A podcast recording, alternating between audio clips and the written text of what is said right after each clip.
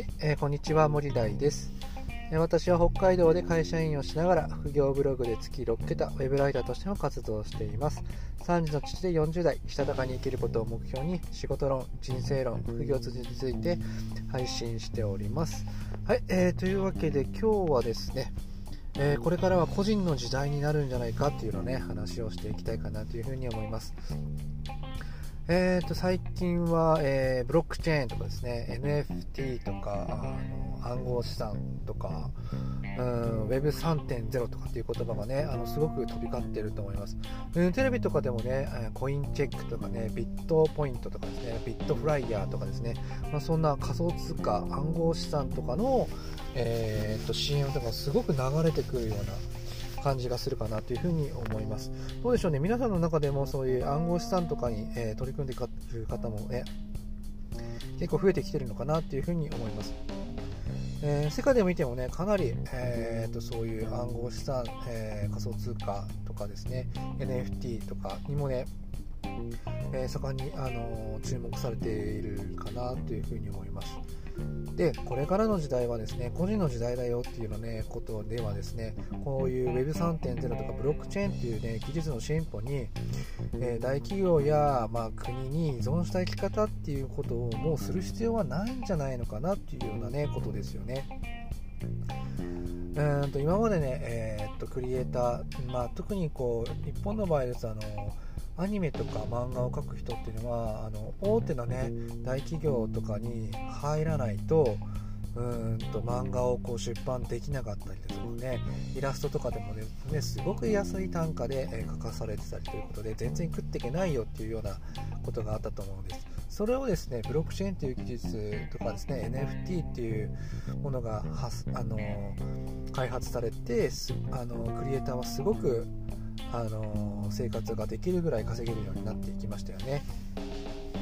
そして暗号資産とかく、あのの分野でもですね、あのえーウクライナですね、ウクライナとかロシアとかですよね、今戦争してますけども、まあそういうところは今法定通貨とかですね、お金の流れがね、あの SWIFT っていうあの国際的な金融の、あのシ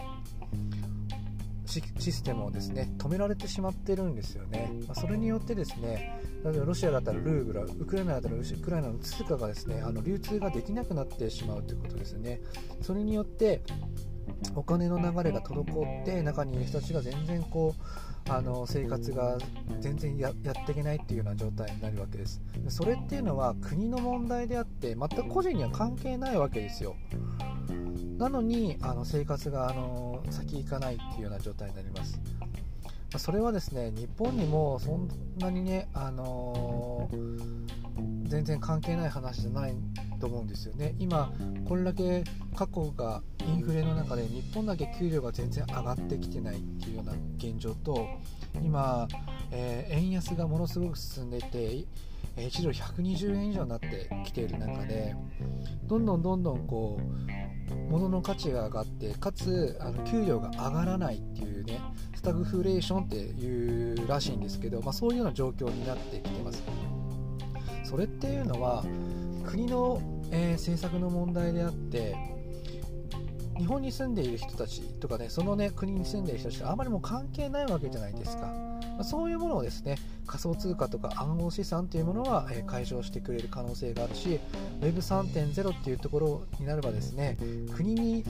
いちいち依存した国に手数料を払う必要がない国に個人情報を引き抜かれないでいろんな取引ができるということで、えー、とより便利なねあの世界が、ま、あの出来上がってきてるかなというふうに思います。なのでいろんなものところから中間マージンをね無駄に払う必要もなくなる時代になると思うし、えークリエイターそしてブロガーなんかもねすごく生きやすい時代になるんじゃないかなというふうに思います。なので、えーこれからはですね、えー会社員の人サラリーマンの人は企業とかにだけねあの依存した生活じゃなくて自分個人をね、えー売り出して自分一人で稼げる時代にどんどんどんどん変わってきてるんだっていうことをね意識しながら、え生活していってほしいかなというふうに思うしまた副業なんかもね自分で、えーと、コンテンツを作っていく。そして、えー、情報を発信していくっていうようなね、